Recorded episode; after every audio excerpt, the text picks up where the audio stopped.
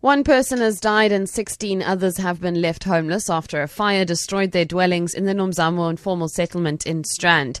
Spokesperson for Fire and Rescue Services, Theo Layne, says the cause of the fire is undetermined.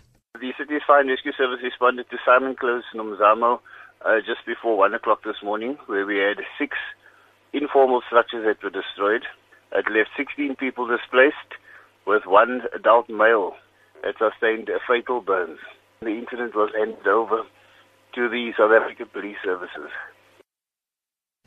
At the same time, the Eden District Municipality says a fire which broke out in Stilbaai in the Southern Cape yesterday afternoon is under control. The fire was fanned by strong winds. The fire line is approximately 16 kilometers long. No houses or properties are in danger. EDM spokesperson Herman Peters says firefighting teams are still monitoring the area.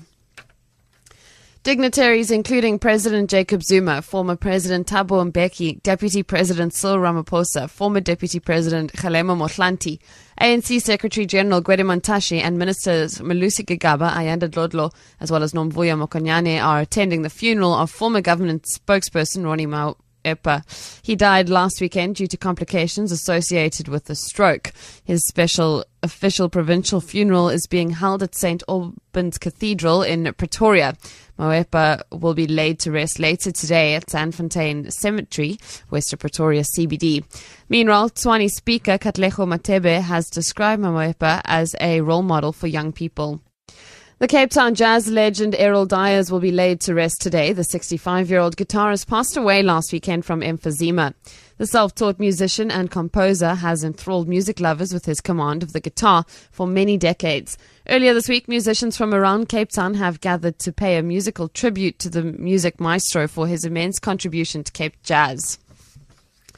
The Constitutional Court will decide whether sections of the Firearms Control Act of that govern late license renewals passed constitutional muster. This after the SAP said it would appeal a ruling by the High Court in Pretoria that had found the sections to be unconstitutional. The appeal is the latest in a long running legal wrangle about how gun owners go about renewing late or expired licenses. SAP spokesperson Brigadier Vishnu Naidu says the notice to appeal means the High Court judgment is suspended and police will retain all firearms surrendered by people who have failed to timeously renew their licenses.